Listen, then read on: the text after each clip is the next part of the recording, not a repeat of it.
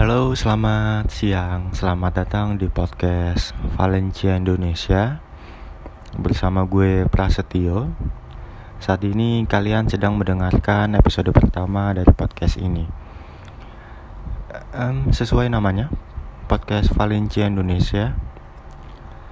Uh, podcast ini akan lebih banyak atau uh, fokus ngebahas soal tim sepak bola Valencia. Uh, kayak transfer pemain, eh, pelatih, eh, preview dan ulasan pertandingan. Bisa juga soal sejarah dan hal-hal unik lainnya yang pastinya berhubungan dengan Valencia tentunya. Ya, um, tujuan gue ngebuat podcast ini uh, nggak lain nggak bukan hanya sekedar uh, menyalurkan hobi gue aja di dunia sepak bola. Uh, hanya uh, sebagai media gue mencurahkan unek-unek uh, berbagi opini opini mengenai Valencia. Jadi ya uh, tujuan podcast ini dibuat hanya sekedar itu aja sih.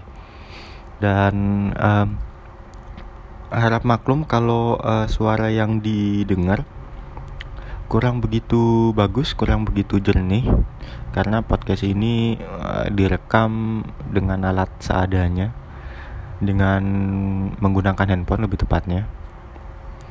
Dan harap uh, ya harap maklum juga kalau cara gue ngebawain podcast ini cara gue ngomong intonasi gue nggak semulus kayak uh, penyiar-penyiar lainnya lah.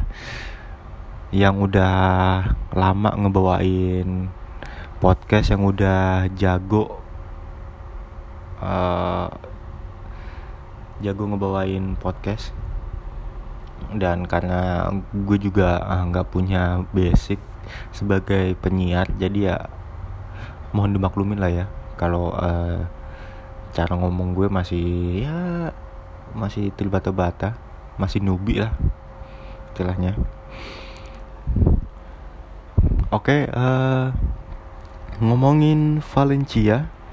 Valencia musim lalu uh,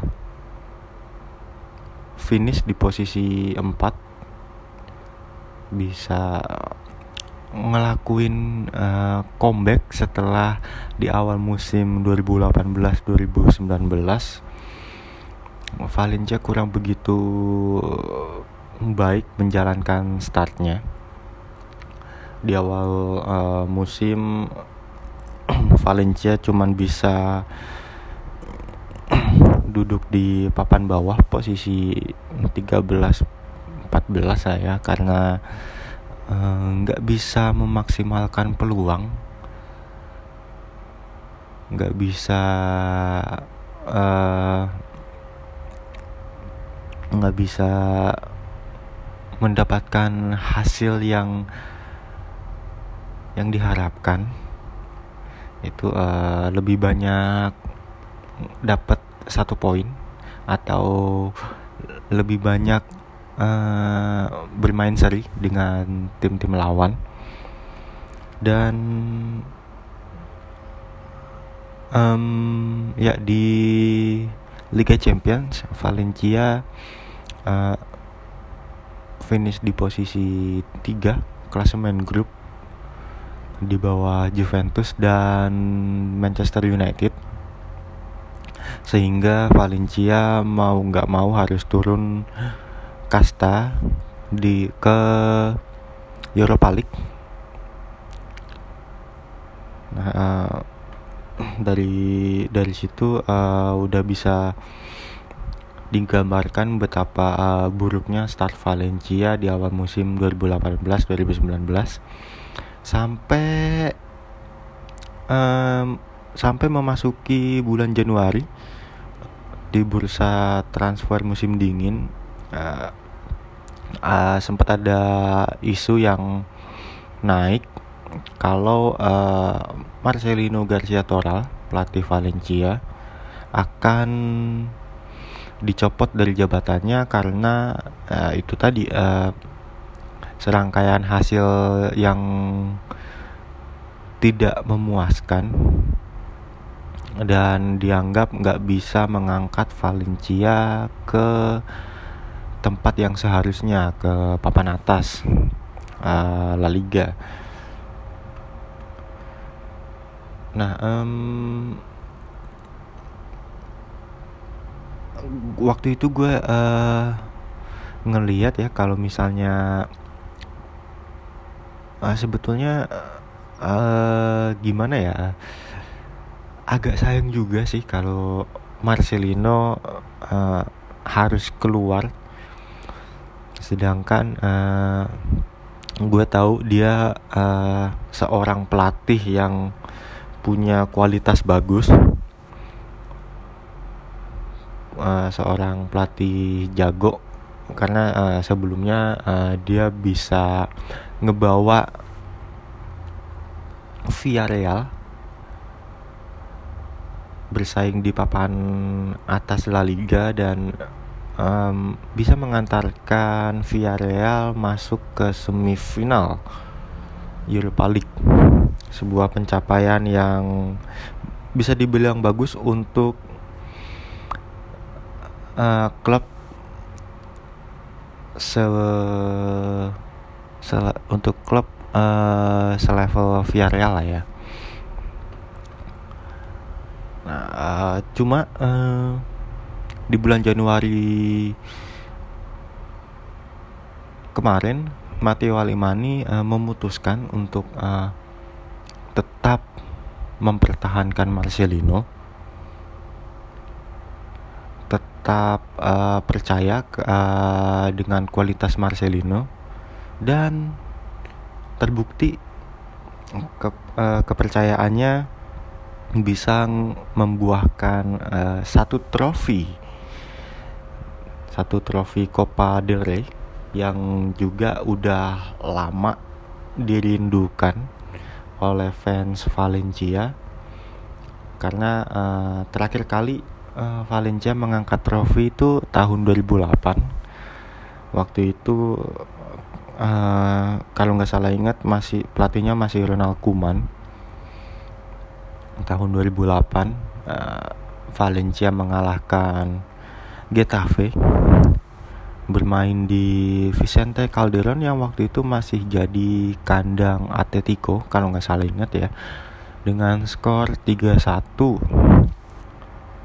gol gol yang dicetak oleh uh, Fernando Morientes, uh, Ruben Baraha dan juga satu lagi aduh siapa ya tunggu gue ingat-ingat dulu. Hmm, Alexis Alexis Riwano Delgado nama lengkapnya. Dia back dan ya uh, udah cukup cukup lama um, dari 2008 ke 2019 uh, 11 tahun. Lebih tepatnya uh,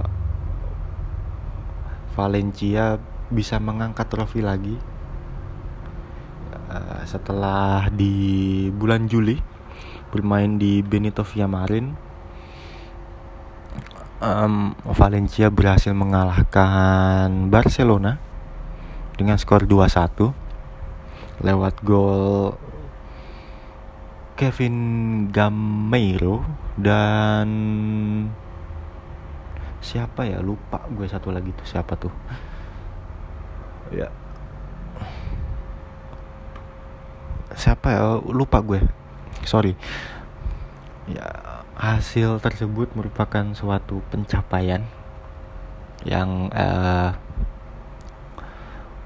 yang kita tahu awal musim Valencia uh, struggle berada di terus-terusan berada di papan bawah terus uh, uh, ada isu uh, pemecatan Marcelino dan uh, pada akhirnya Valencia uh, bisa menjadi juara Copa dan bisa finish dengan dramatis di posisi 4 bisa dibilang dramatis karena uh, penentuan uh, penentuannya harus sampai pertandingan-pertandingan terakhir ya pertandingan ke 38 waktu itu Valencia bersaing dengan Getafe di posisi 4 uh, dan Sevilla di posisi 5 kalau nggak salah ya.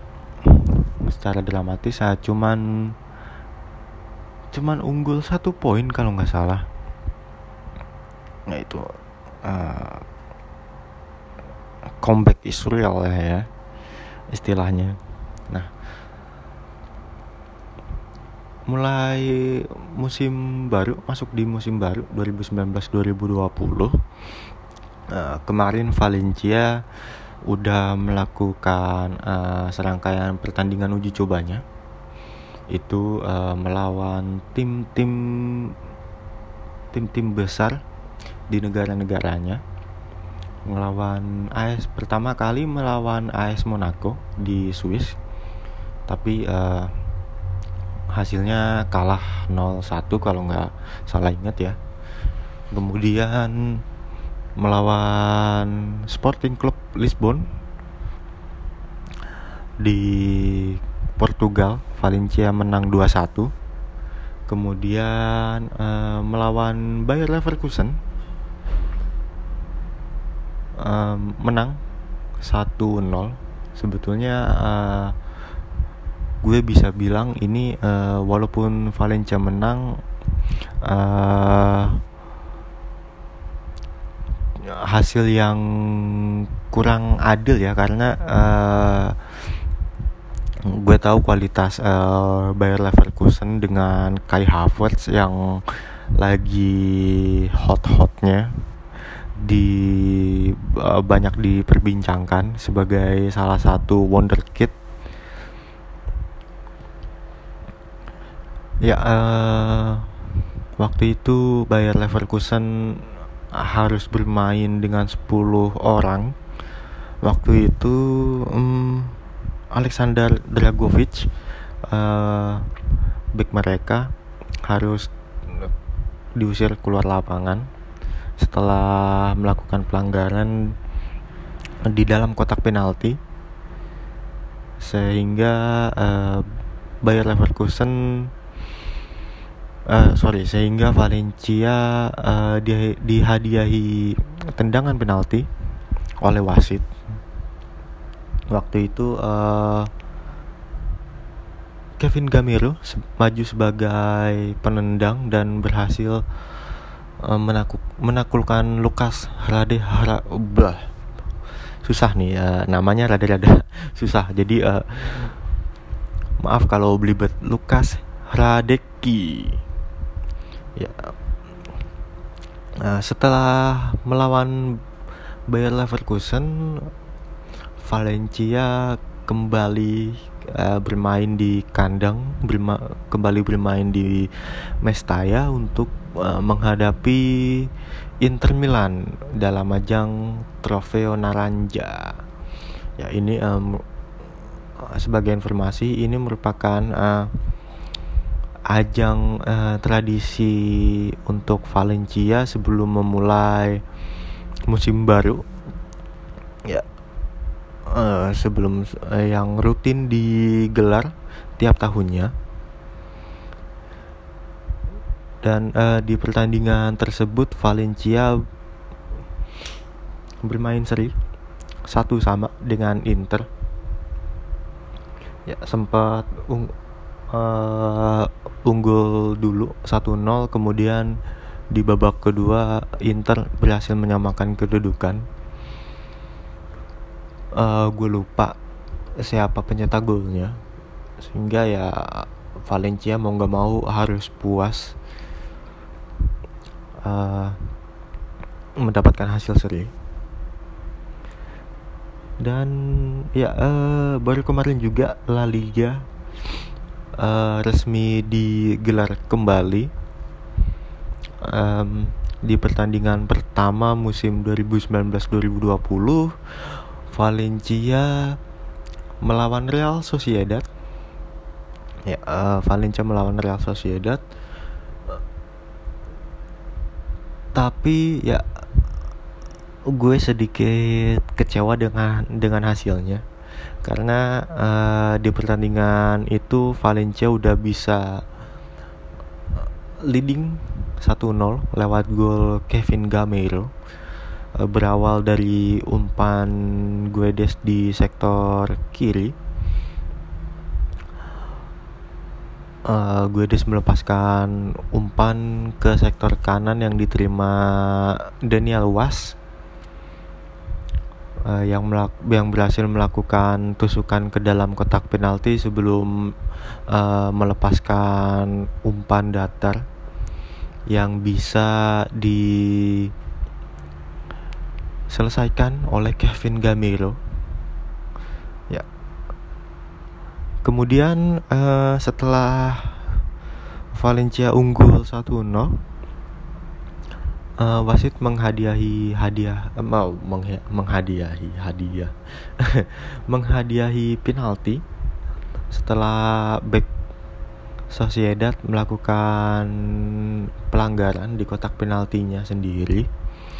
Cuman Gamero uh, yang maju sebagai algojo tendangan penalti uh, gak nggak begitu baik menjalankan tugasnya. Karena tendangan penaltinya melayang di atas mistar sebelah kanan dari kiper Real Sociedad itu uh, Moya yang juga pernah main di Valencia. Nah, um, oh ya di pertandingan itu Valencia harus kehilangan uh, Daniel Parejo dan back kiri Jose Luis Gaya karena akumulasi kartu kuning yang mereka dapat sehingga posisinya digantikan oleh Jaume Costa dan Francis Coquelin uh, gue biasa nyebut uh, jadi uh, Koke itu sama dengan Kokelan lah. Jadi ya wajar lah ya nama panggilan disingkat-singkat gitu. Ya kayak uh, di Spanyol tuh kan biasa kalau ada orang punya nama Daniel biasa biasa dipanggil Dani atau um, siapa? Uh, Francisco biasa biasa dipanggil Paco ya dan lain lain sebagainya lah ya. Nah um, sialnya buat Valencia di menit-menit akhir uh, perpanjangan waktu uh, menit ke 100 karena uh, di pertandingan itu uh, harus sampai menit ke 100 karena uh, wasit uh, lama berkonsultasi dengan tim VAR karena harus memutuskan apakah gol Gameiro uh, sah atau tidak, uh, offside atau tidak. Jadi uh, uh, konsultasi sama tim VAR-nya itu uh, membutuhkan waktu lama sehingga di akhir pertandingan harus di uh, harus ditambahkan waktunya sampai ke menit 100 uh, eh, bermula dari free kick. Ya bermula dari tendangan free kick oleh oleh pemain Real Sociedad bola mengenai tangan Koke di tepat di dalam kotak penalti sehingga uh, wasit uh, memutuskan untuk mengeluarkan kartu kartu merah.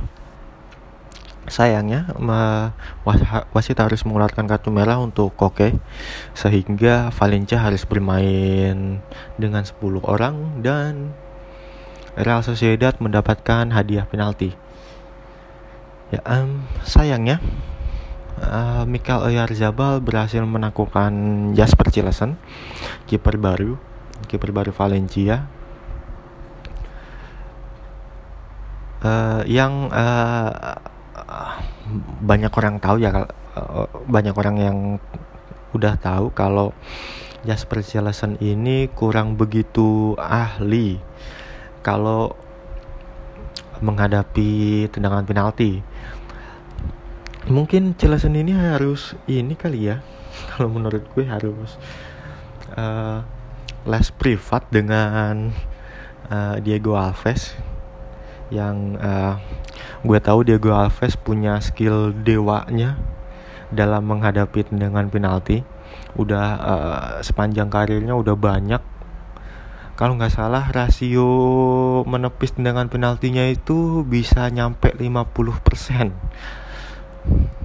ya bisa digambarkan lah betapa dewanya Diego Alves waktu itu dan betapa beruntungnya Valencia waktu itu ketika Diego Alves main. Uh, rasa uh, ketika Diego Alves main itu uh, mem, apa ya bisa memunculkan rasa tenang uh, karena dengan ya itu tadi uh, cara dia menebak uh, arah tendangan lawan dan bisa menepis dengan bagus uh, tendangan penalti sehingga uh, beberapa kali juga uh, Diego Alves ini menjadi uh, penyelamat di saat-saat uh, Valencia menghadapi tim lawan.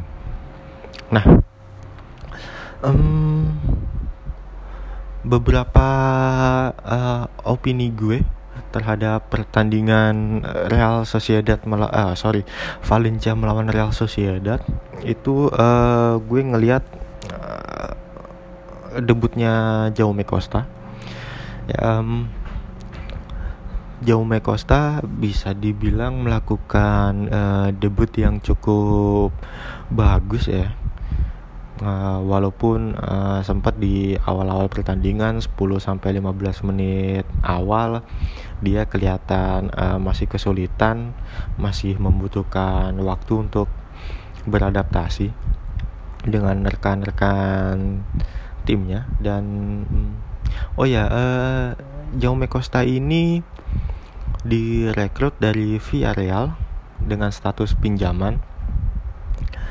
Um, dan ini uh, apa ya uh, Jaume Costa ini CLBK-an lah cinta lama bersemi kembali.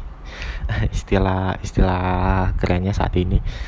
Karena Jaume Costa merupakan didikan Akademi Valencia sebelum pindah ke Villarreal dan uh, Jaume Costa kembali bereuni dengan Marcelino mantan pelatihnya di Villarreal dulu. Dan ya um, menurut gue Jaume Costa ya tampil cukup bagus uh, di posisi back kiri.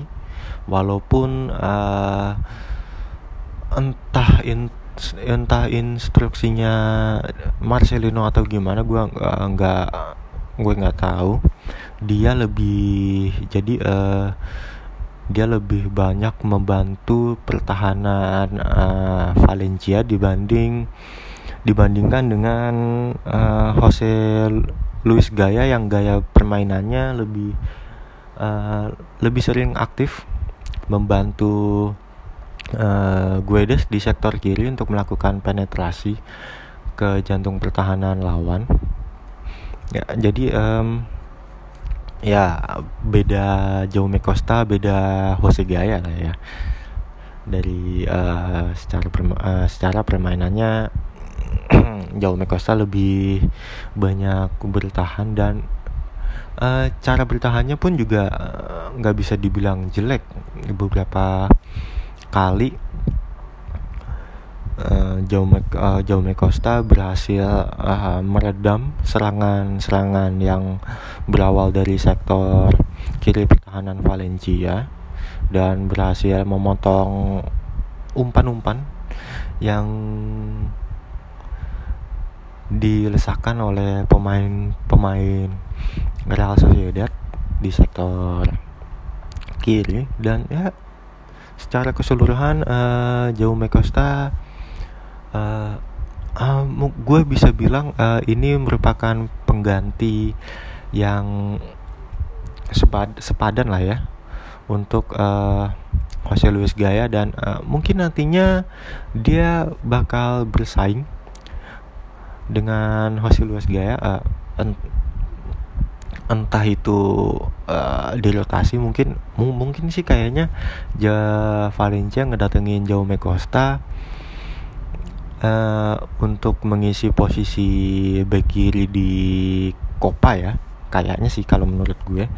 Jadi uh, ke Jaume Costa ini uh, le, nantinya bakal uh, uh, gue nggak tahu juga ke depannya gimana. Jadi uh, ini prediksi gue aja sih ya.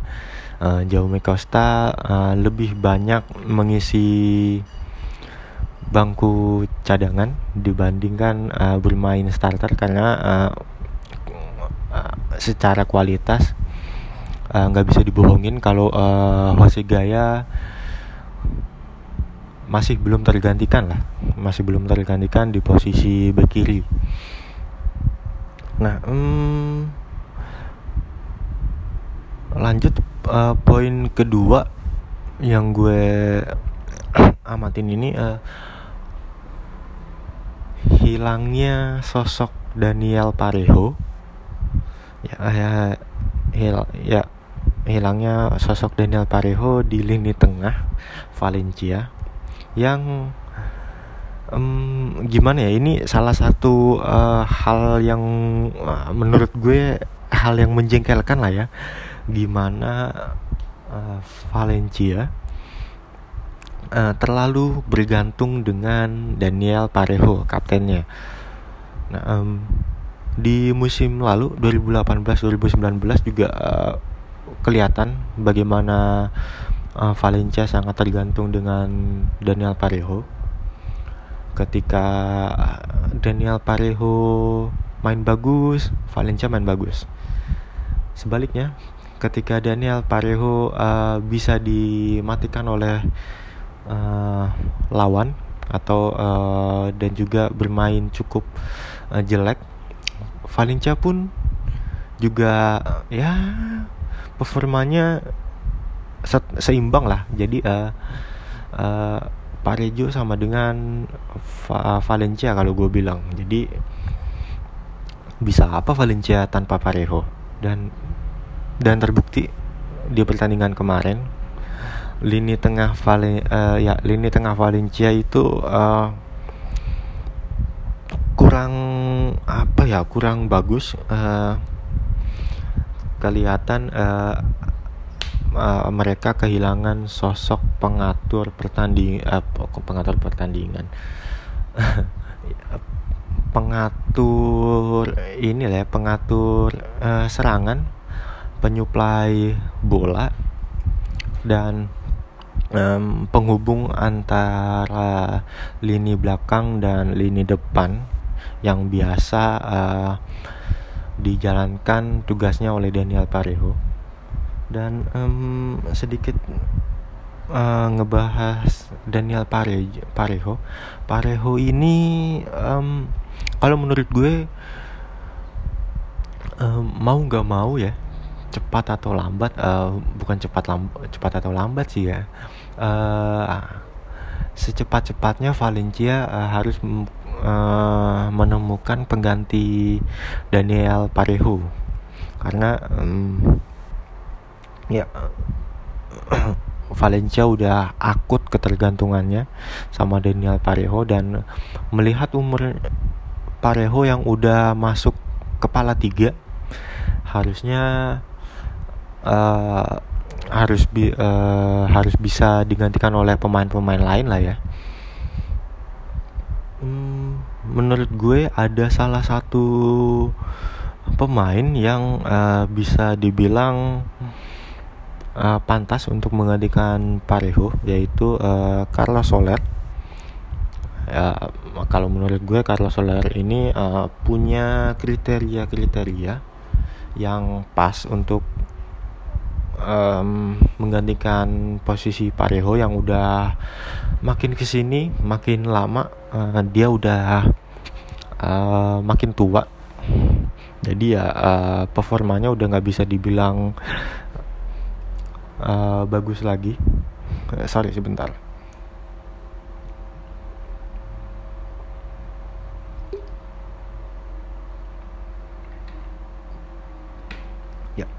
Um, performanya udah nggak bisa dibilang bagus lagi kan karena faktor umur dan juga karena uh, ya uh, lama kelamaan uh, Valencia uh, mau uh, harus mengganti Parejo entah itu menggeser Soler uh, ya uh, entah itu uh, menggeser Soler dari posisi sayap kanan ke tengah atau uh, opsi sebet, sebet saya sebetulnya ada dua opsi sih untuk uh, uh, menggantikan Parejo ini. Yang satu yang tadi yang udah gue sebutin um,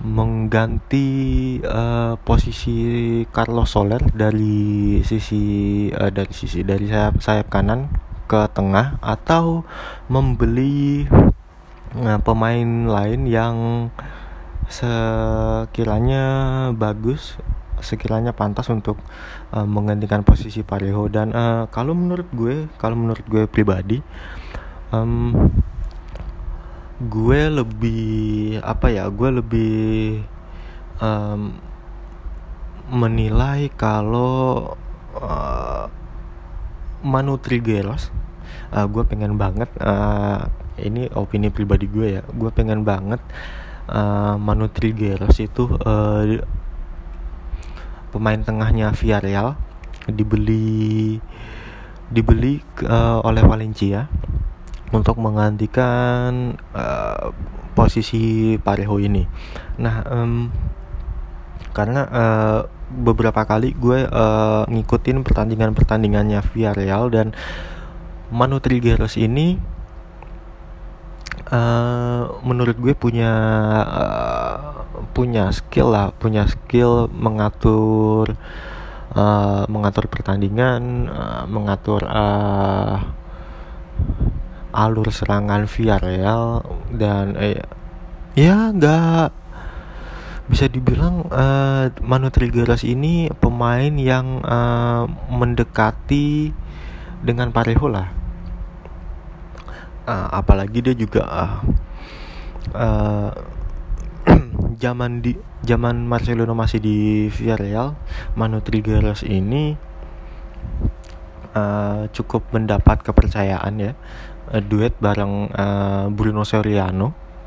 Dan dia tampil cukup bagus uh, menjadi uh, playmaker ya uh, playmaker istilahnya playmaker di Villarreal dan ya uh, mungkin uh, dia uh, pantas ya jadi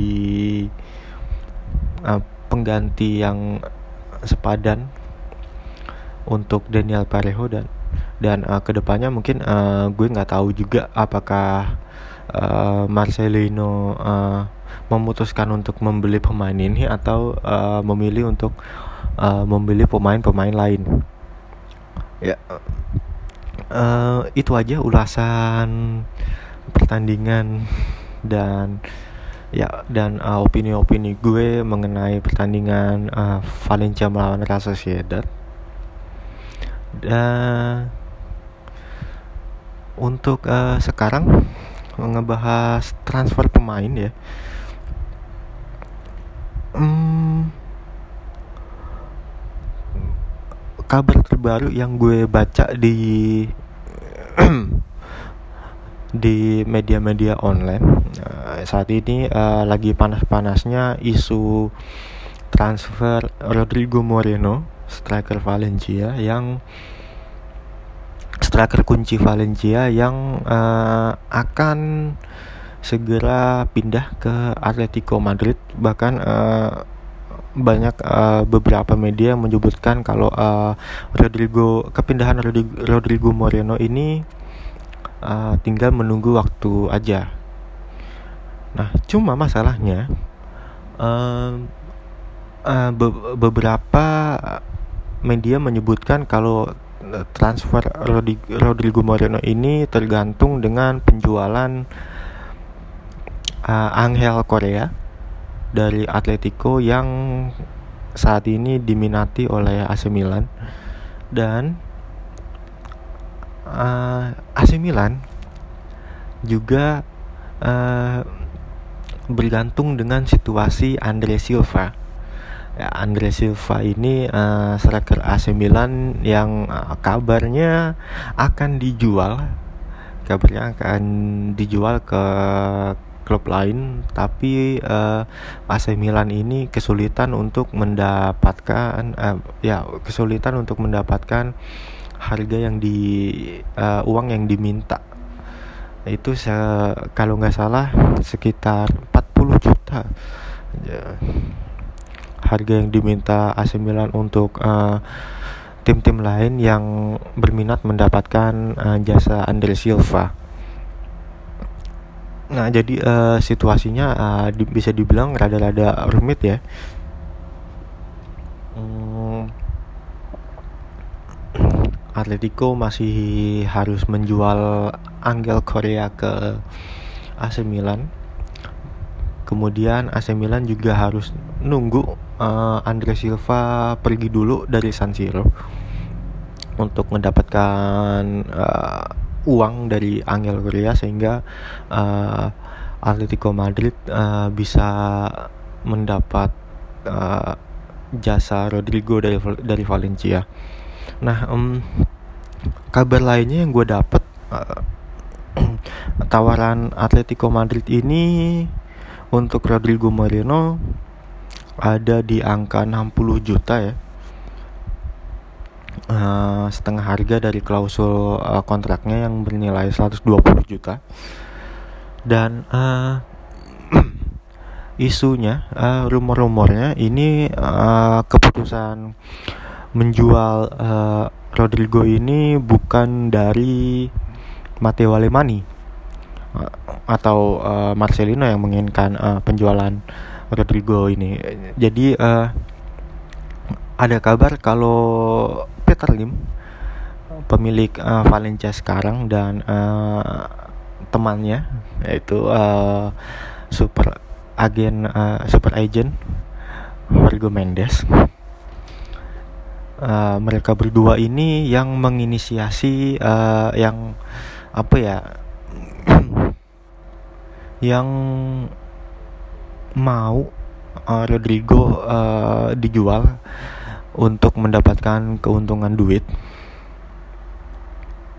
Dan ya uh, kalau menurut gue ini uh, um, apa ya merupakan ya hal yang sebetulnya nggak perlu diambil lah ya karena uh, Valencia udah ada Matteo Alemani sebagai sporting director.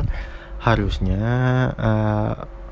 Peter Lim uh, lebih mempercayakan tugas uh, ya tugas-tugas transfer-transfer pemain kepada uh, seorang sporting director yang uh, yang gue tahu sporting director ini tugasnya uh,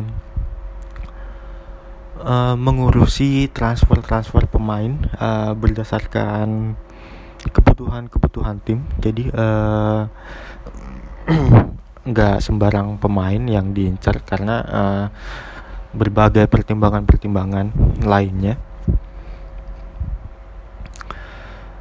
uh, entah itu uh, dilihat dari segi finansial atau uh, kebutuhan tim. Nah, um, jadi um, patut ditunggu aja sih uh, transfernya Rodrigo Moreno ini apakah jadi pindah ke Atletico. Kalaupun jadi, uh, gue harap Valencia um, uh, bisa menemukan uh, striker yang uh, secara kualitas uh, bisa setara, bisa dikatakan setara dengan Rodrigo. Uh, ke depannya dengan apalagi dengan uh, 60 juta uh, gue rasa udah cukup bisa mendatangkan striker-striker yang ya yang uh, yang jago yang setara dengan uh, Rodrigo.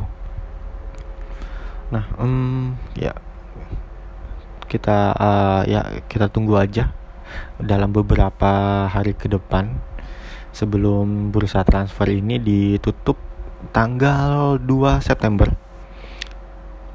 Kita tunggu aja nih gebrakan-gebrakan apa lagi yang dilakukan uh, oleh uh, Valencia uh, yang dilakukan oleh Matteo Alemani dan uh, ya drama-drama apa lagi yang uh, hadir sebelum bursa transfer ditutup.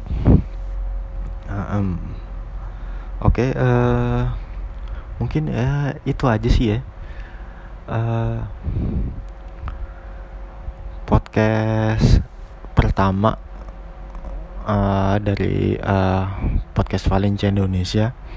Uh, mungkin uh, ke depannya uh, podcast ini uh, bakal ngebahas ya hal-hal lainnya lagi ya lagi yang yang unik. Dan tentunya uh, gue menunggu uh, gimana pergerakan-pergerakan uh, Valencia ke depannya uh, di bursa transfer. Karena uh, ini sudah ini masuk tanggal 24 24 Agustus dan uh, punya beberapa hari lagi Valencia um, uh, punya waktu untuk uh, berbenah lah ya se semenjak uh, ya semenjak uh, ditinggalnya sen ya sorry. Sorry agak ribet. Uh,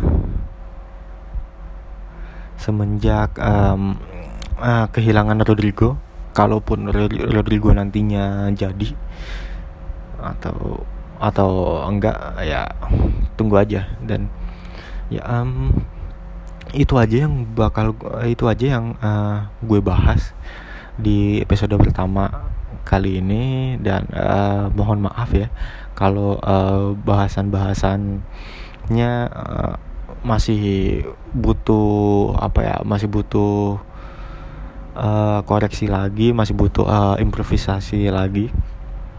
Dan ya namanya juga uh, podcast pertama dan gue juga uh, masih masih inilah ya masih banyak belajar untuk ngebawain sebuah podcast. Jadi ya uh, ke depannya uh, gue berharap uh, gue bisa uh, lancar lagi ngebawain podcast da dengan pembahasan-pembahasan unik mengenai Valencia yang lainnya tentunya. Ya uh, itu saja. Uh, gue tutup podcast ini. Uh, semoga uh, podcast episode episode berikutnya akan lebih baik lagi daripada podcast episode pertama ini Oke, okay, uh, eh, gue Prasetyo. Terima kasih udah ngedengerin podcast episode pertama uh, podcast Valencia Indonesia ini dan uh, sampai jumpa di episode-episode uh, berikutnya. Adios.